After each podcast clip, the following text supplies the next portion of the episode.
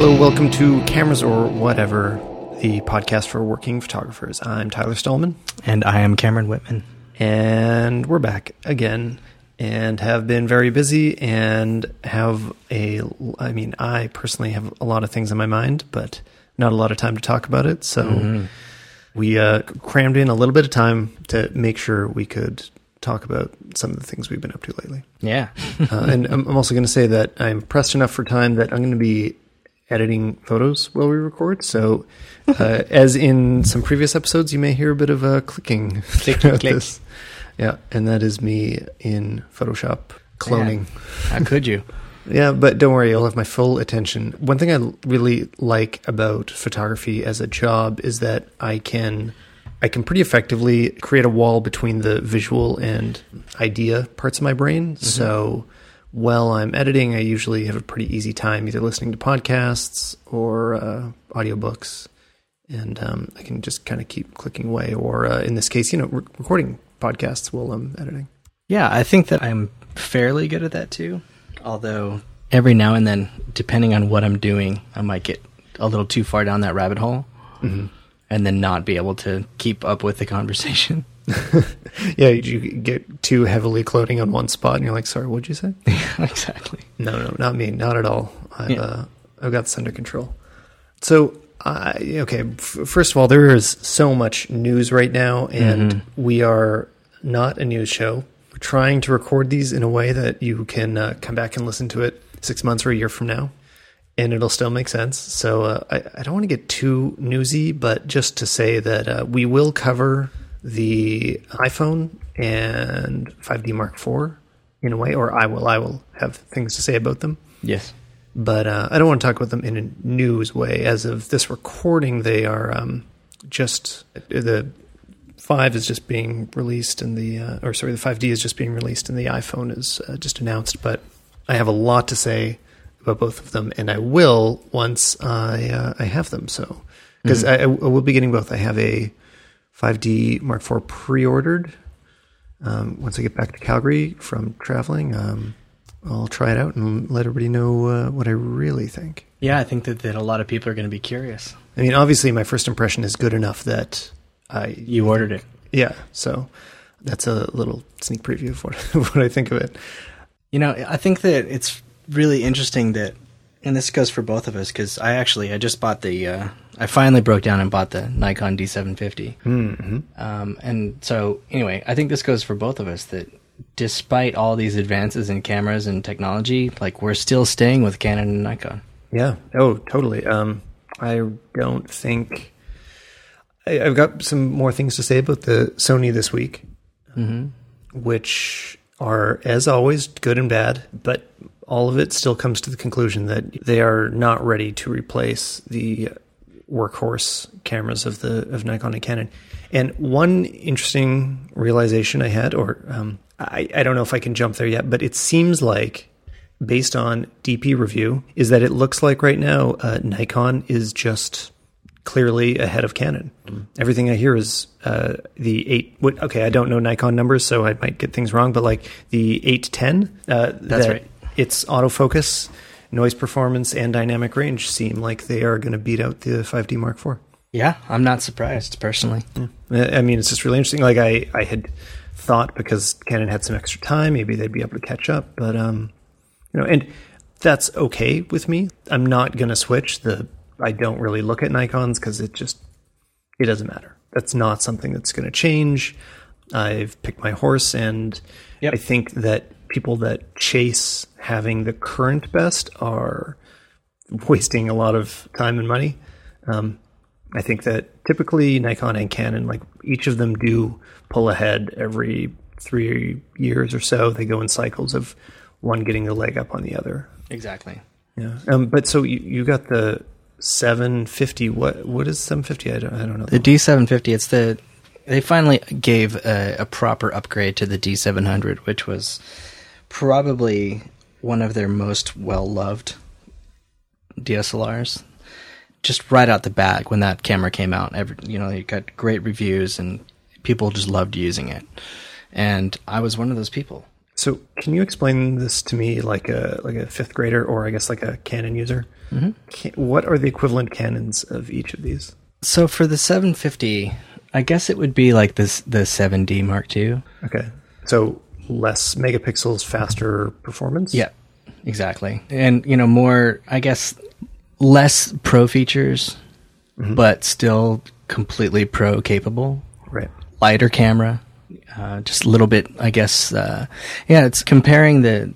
Um, it's hard for me to compare to Canon because I don't know. Um, Yeah. It's so Neither basically it's impossible. I can't make a comparison. So, um, but comparing the 750 to the 810, it's quite a lot smaller and and also lighter. So it's basically, I think it, you know, I'm speaking from my preferences and everything, but I'm not even joking that I think it's probably my favorite digital camera I've ever held in my hands. Wow. That's Yeah. saying a lot. It is saying Um, a I mean, lot. I I had the 7D Mark One, and uh, at the same time, I also had the 5D Mark Two, and I often felt that way about the 7D. Um, that that so assuming that they are comparable, I really do think that's a, a sweet spot. Um, a little lighter, a little cheaper, uh, faster. But also, well, I, I can't compare it to the 810 because I don't have that, but I have the 800, so I can compare it to that. And I also have the DF, and I can compare it to that. But the uh, the usability on it is just it's remarkable. So I um, I shoot in aperture priority most of the time, and um, that's my comfort zone. I use the EV dials for things and stuff like that. And with this new update, this is a first for Nikon. I don't know if this is something that, that other cameras have already been doing, but um, you can. So when when you change when you're in aperture priority, if you if you jog the shutter dial, it'll actually increase the shutter speed. But what it also does is it bumps up the ISO.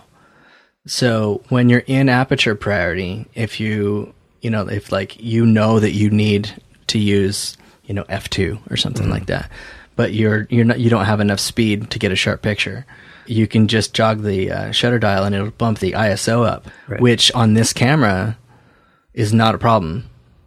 You know, like I I recently shot an event that was probably the worst lit thing that I'd ever had to deal with. It was in a um, in a church auditorium at night, and the light was just it was horrible. It was a mix of uh, LED and tungsten, and you know I walked in and went, "Oh crap, I'm gonna have to use flash all night." And I started shooting a, a couple telephoto shots with the DF, and the light was just really yellow greeny looking, the auto white balance.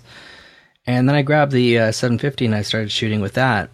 And you know, this is literally the first time I've shot with a job with it, and I'm just blown away by the images on an LCD. Like hmm. the skin tones were perfect in this crappy light. How do you think it's so much better? I mean, it, in all ways, is the sensor that much different? Like, the is the color reproduction always a shift from the older sensors? So here's the thing, right? Is that once you get back into the files back into Lightroom, there's not a huge difference. You know, I was able to to match them pretty easily, but just the uh, I guess the technology behind you know how it's doing the auto white balance and and and especially how it's displaying them is just it's it's unreal. It's just like the future? It is the future. It's Arriving something that. I have not seen. And uh, you know, another interesting thing, and I haven't really got to play with this yet, so I'm not really comfortable talking about it too much. But the uh, the video features seem much more interesting on the D750 than Hmm. than previous models.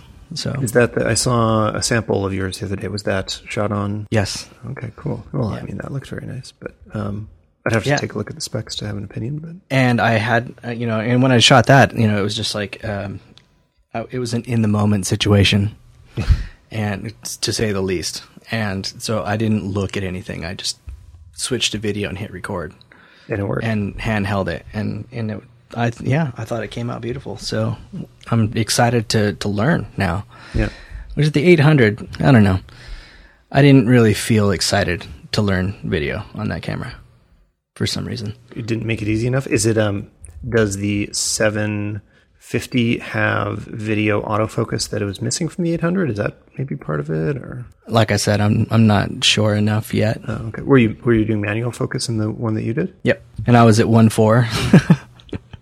a 50 millimeter manual, like it one manual focusing and hand holding. And this was, uh, just, I, I guess I should wipe away the, the suspense or mystery of it. It was a, uh, it was right after my, my new baby was born. Hooray! Yeah, hooray. Yeah, I, I didn't want to be the one to, to say it, but yeah, no, congratulations. It's uh it's been so long since we recorded that. Yeah, the baby is here. yeah, exactly. And, So uh, you've got a whole lot to shoot uh, now. Is that actually is that why you got the new camera? No, no, it's not. So um, the reason I got it is because you know I I, I constantly shoot events, and um, on occasion there's there's a need to have two cameras, and the 800 is just really inappropriate for shooting events. It's it's horrible. What what about it? Well, the file size and, and the, and oh, the, yeah, the right. camera size, the heft, it's just all, you know, it's just, it sucks. And, you know, I've been really curious about the 750 for a long time. And so I finally just broke down and bought it. Hmm. And I am really happy about it. So, yeah, it's good. I hate it when you buy a new camera and then you immediately, you immediately have that remorse. Eventually, it, you know, usually it'll fade Hopefully. uh, hopefully. And you know, this time I was excited when I got it. Then I did that first shoot, and just everything since then has been amazing. Um, I don't know if you saw the images that uh, I submitted to Stocksy. I did, yeah. Wait, finish your sentence, then I'll tell you if I did. They're the ones that that were in the hospital, but all those images, you know, I, they were all shot with the Sigma lenses and the D750, and I just feel like there is a realness that I was able to, to get with it, with that digital setup that that I often feel is lacking in digital. You know, there's there's always something about digital that makes it too nice, right. Too, clean. too clean, and too, uh, for lack of a better word, too digital. Yeah.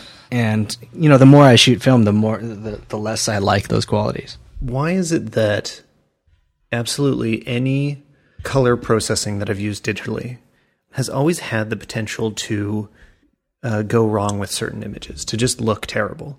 Uh, Where, uh, for example, in um, Lightroom with uh, VSCO presets, uh, if you have like neon lights, really often it'll create this crazy hard line where there should be a gradient or in iPhone apps, like, you know, sometimes it brings out noise that doesn't need to be brought out, or like there's a million different little ways that digital processing will work for 95% of your photos. And then all of a sudden, every once in a while, you'll hit some weird thing about a file that just looks terrible. and in film days, that I don't think that happened, right? There wasn't a time when um, all of a sudden, like it looked like a glitch in your film because the color science couldn't quite handle it. You know, it it just always worked. I mean, I think there's there's different things about film that could go wrong, you know, and usually like if it was expired or, but generally speaking, if you mixed your light sources, you'd get a blend of color of like yellow and blue or whatever, just like you get with digital, but it rendered so much better. But and you know what I mean, right? About especially Lightroom. Maybe it's just uh, nobody has quite written the perfect color processing engine yet. But uh, have you encountered this where you throw on Oh, a filter that you're used to, and all of a sudden this one image it completely ruins it? Yeah, absolutely. I think that there's there's quite a few VSCO ones that do that, and also some of those Mastin ones. If and if you use it in the wrong light, It just goes crazy. yeah, it gets really crazy. You know, which is is kind of hindered me with using certain presets. You know, because I think that now I tend to to want to gravitate towards certain presets for specific lighting. You know, so for like Mastin, I generally I gravitate towards the the 400H when I'm shooting in bright light outdoors. Right. that makes sense. I, mean- I mean, I think they were intended to be used that way. Yeah. But uh, yeah, just to throw a wrench in that, um, that that entire hospital scene, well, not the entire scene, but probably ninety percent of it um, was all edited with Mastin Labs, and it just it was perfect for it. Right. Which I was surprised because I started with VSCO and I felt it was too VSCO-y. Oh yeah, I definitely know. Yeah, and and uh, and so I like I, I started walking that back, and I was just like not, I just it felt not real enough, you know. And so I tried out the Mastin Labs, not expecting it to, to be better. And of course, like I, I I think I almost always have to to tweak those a lot to get to to my particular liking. But man, once I got there, it was just perfect. Nice. I I've actually kind of locked into almost entirely one uh, VSCO filter for the last little while, uh, which is from the Film Six pack, and it's the Portra 400 one, which there's like different versions. Um, and I much prefer it to their old Portra 400. I don't. I can't really describe what's different about it. It's um, it has a bigger impact, uh, and then I've made more a- contrast. yeah, it's got yeah, it's more it's got more oomph, and uh, I've made a bunch of customizations to it that are saved in the preset, so it is no longer the default. Um, and part of that as well is removing contrast because there is too much. So uh, I, every time it's applied, it is turned down quite a bit. But um, I've really I've started using that for a lot of, of what we do, just because I've started to really I guess get to know it and, and trust it, and it goes wrong less often than many other presets. I really that's my favorite is the the six. Yeah, they did great with that one. Yeah, they really did. Like I, I you know I got the seven, and based on some of the the samples, you know I was excited about it based on the samples, and then um, I just haven't found any kind of groove with it in my work. But it's interesting because like for my food work, I still use VSCO One for all of it. There's some stuff on one that is just right right from the get go. I think they did a great job with it, but after I've gotten used to my favorite VSCO um, app presets, they are more heavy handed. And going back to some of their earlier film packs, uh, I just feel like the ones I used to like are a little more subtle than I want. And the things I used to really dislike about it is the way that they would pull their shadows or highlights, either especially you know shadows being really cool and the highlights being really warm. Mm-hmm. But the, the the ones that I like more recently keep the lighting balance and the lighting ratios pretty neutral, and instead are just pushing and pulling colors quite a bit in different directions. I don't know if I'm describing it well, but there are things they've done differently that I, I quite like now. So Yeah, and that one in particular is something I go to all the time, or at least more frequently than anything else. Yeah. So uh, another thing I'd been uh, discovering lately is um, really getting more comfortable with the A7R2 for stills. I, I mentioned before that it was purchased uh, pretty much entirely to be used for video. Right. That's uh, what I want it for. I love the autofocus in it. The uh, S-Log 2 has lots of dynamic range. The 4K looks beautiful. Um, it is a really great video camera. But uh, we are in Croatia. I'm, we're we're still there now. And we came to shoot a wedding. So uh, I had a 5D3 and the A7R, and then Anya was shooting with a 5D3. And um, what I started doing, I started doing it just before the wedding, and then um, used got comfortable enough to do it throughout. Is using the manual focus, uh, where it automatically punches in to the focus point when you start to turn the lens, and just really trusting that to get accurate focus at really shallow depths of field. So we have a previous episode. Uh, I don't remember the number, but I think it's called the uh, the Bokeh crutch. Um, and the the idea being like we've we've talked a lot about that you shouldn't lean too heavily on shallow depth field, and I often say that I've had almost everything uh, at f four or larger for a while. Like I, or especially uh, two point eight. Like I haven't gone below two point eight honestly in about a year. Like I because I couldn't trust it. Um, the five D three is its autofocus is not accurate enough to reliably find uh, you know 1.4 or even 1.8 um, and i would just get way too many shots out of focus so i just walked away from it. Uh, and i also my eyes aren't good enough to manually focus that. So it, it just wasn't really an option.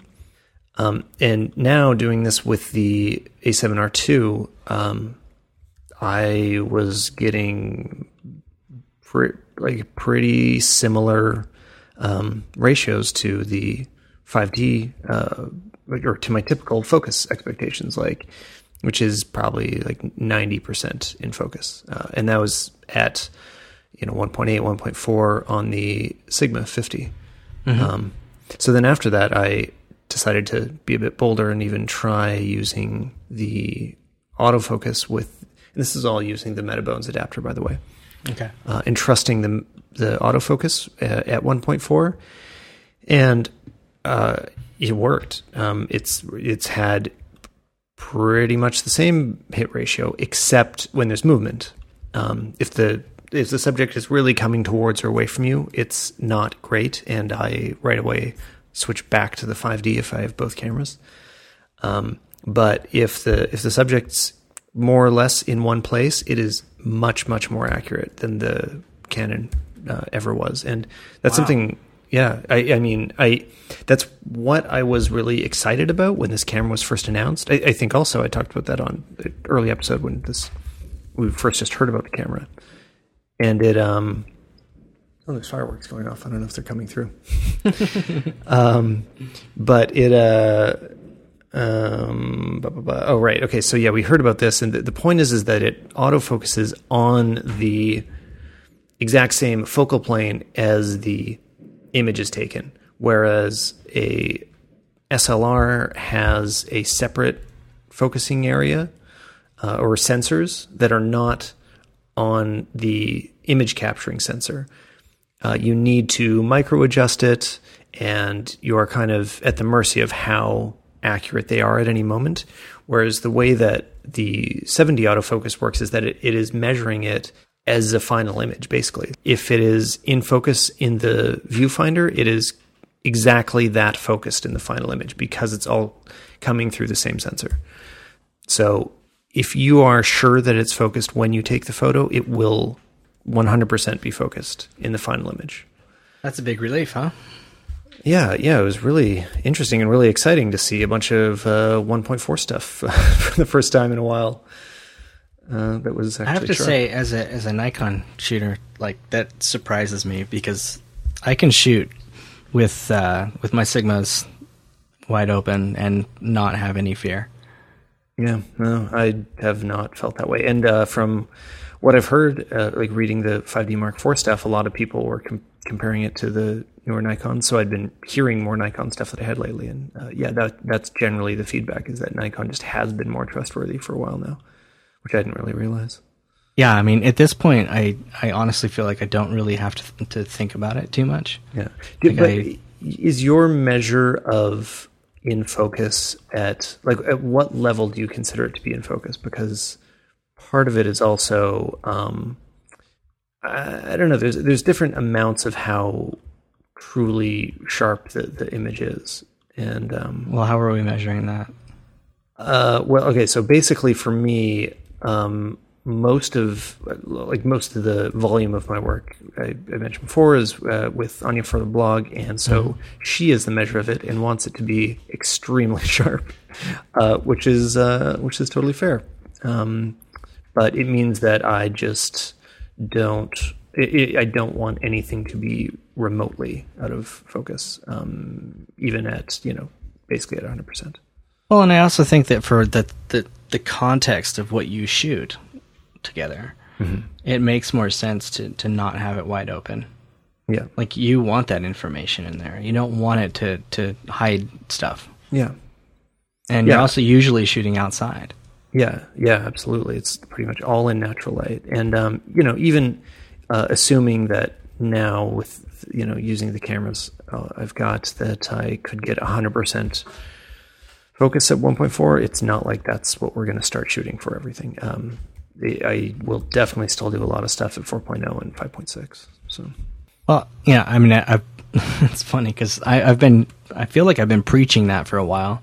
Stop shooting wide open. yeah, And then I caught myself shooting wide open a lot in the last two weeks. Well, it's really it, it is fun. I mean, it's there's sort of um, it's almost it's just exciting to see really beautiful bokeh, right? When it when it looks nice and feels like it's enhancing the image, it can be um, it can be its own reward in a way, but uh, it also doesn't make an image at all. So No. And I think it's context, right? Yeah. So it just depends on what you're doing. Like when you're shooting inside, you know, and you don't have much light, which is what I've been doing because I've, you know, I've got a baby. So Right. I'm, I'm shooting a wide open a lot. And also based on the subject matter. I mean, a baby is something where, you know, it, it actually helps a lot to have a, a softer focus. Right. Yeah. So, you know, and in, in even further on that point, I've uh, found, you know, I've, I've kind of rediscovered a love for the for my old Nikon class, you know, like my old AIS stuff on film because you know when you shoot that stuff wide open on a digital, it really shows like its limitations. You know, you get soft focus and, and some flaring and, and uh, chromatic aberrations and stuff like that. Mm-hmm. But in film, it blends so much better. Right. You know, so it's actually you know I feel I feel like satisfied or justified in my in my setting. I guess the the way I put together my bags. You know, because with digital I I use the Sigmas and then with uh, with film I use the Nikons and you know I'm I'm perfectly satisfied with it at this point. It's funny. That reminds me of when I used to help a friend record music. Um, he he was a much more talented musician than me, so I'd kind of you know just assist him in uh, audio producing. And at first, he had a big Tascam. oh, I think it was a 16 track uh, recording to uh, like quarter inch tape. You know, so really small little. Uh, or no quarter. What, what size is a cassette? You know, a regular cassette. That's what it records. Yeah, it's to. like eighth eighth inch or something. Yeah, and It's uh, tiny. Yeah, it's really small. I mean, it doesn't take a lot of information, especially when you have a lot of tracks. Each track only gets a tiny piece of tape, and you know what? It kind of sounded terrible in a lot of ways. Um, you know, that's what we thought at the time. And then eventually, he was able to upgrade to a full Pro Tools system with um, really nice preamps and got some great uh, microphones that uh, you know really captured the nuance of all the instruments. And honestly, the a lot of the soul and, and feeling came out of the recordings for quite a while, and, until he was really able to um, get a handle on it. But it made it much harder to mix. It was it was way easier to get a nice balance between the instruments on the uh, kind of lo-fi um, analog. Uh, just something about uh, you know a piece of tape, which is basically a piece of film, um, blending that together in a, uh you know physical way. Really, uh, just did something that it, it it takes a lot of effort and understanding to do the same thing with digital. So Yeah, I think that's a good analogy because that's in a lot of ways that's that's how I feel about the differences between analog and digital with photography. Is that you know sometimes it's it's what's missing in the in the analog that makes it really sweet. You know, like I just did this. Um, I, I just shot a roll of HP five and pushed it two stops, and you know every all i mean i'm just i'm like in awe of this of this roll. you know because i've i've been shooting hp5 for a while now and in a lot of cases i find it to be kind of boring or maybe too flat you know but in this situation be, you know from from pushing it and everything and also the the subject matter and all that i'm just i'm just blown away by the way it looks and i feel like some of that is because of what is probably missing And well, how, how do you mean by missing? Like it, because the like the range of the dynamic range isn't there, or what, like what's no, the dynamic range is there. It's it's almost just like a like pixel information. Like you know when you look at a at a at a digital image versus a film image, like a lot of times it just looks like there's a lot more information right? in the digital image. And I wonder if that's part of what gives it, you know, gives film that that tactile lifelike feeling is that it doesn't feel too perfect. Mm-hmm. It's fascinating. Well, uh, short episode today, and um, I hope we do this again very soon and talk about some of the new cameras floating around. Yeah, for sure. And I'm I'm uh, I'm excited to talk about a new lens that's coming out as well. Oh, cool. Um, do you do you have a quick pick this week at all? Um, well, sure. I have. Uh, there's actually been a number of new records that I've been digging on, but the the my favorite right now is uh, is a new one by the OCs. Are you familiar with them? I'm not at all. Oh, well, they've been around for a, a good while. They're a California band, and, and they're kind of, I guess, a psychedelic garage rock band. And uh, and I don't think that I- any of those descriptors gave it enough credit for what it is. Um, but they're yeah. So anyway, the new record is called "A Weird Exits," and this band is totally weird, and but in in some of the most delightful ways. So definitely recommend it. It's awesome for editing, and you know there's a there's a little bit of surf in it too. so yeah, just imagine that. All right. It's crazy, Well, but yeah, definitely me- recommend that. Send me the link 'cause I got some editing to do. Absolutely. Um, I, and that also reminds me, I'm going to make another. I'm going to make a music recommendation as well. Uh, something I've been listening to editing. Uh, an older one is Rounds by Four Tet, Oh yeah. which uh, is pretty much all instrumentals. And you, I don't know if there's a genre name for electronic music, but that is mostly analog recordings and a lot of like found sounds mixed with small loops. And um, it's become a really widely used, uh, like widely licensed album as well. I've heard it on NPR a lot as like show intros. I've heard it on commercials. I mean, it's it's kind of like what happened with Moby's play, in Oh, that right. it just it just went everywhere. And um, but But yeah, maybe not as far. yeah, but not as far. And That was like uh, the most licensed record of all time. Oh yeah, he he has made disproportionate amounts of money off of uh, play because of that. I know I know he's weirdly rich just because of that. just because of that. Yeah. Um, but yeah, Four Tet rounds. I, I like it.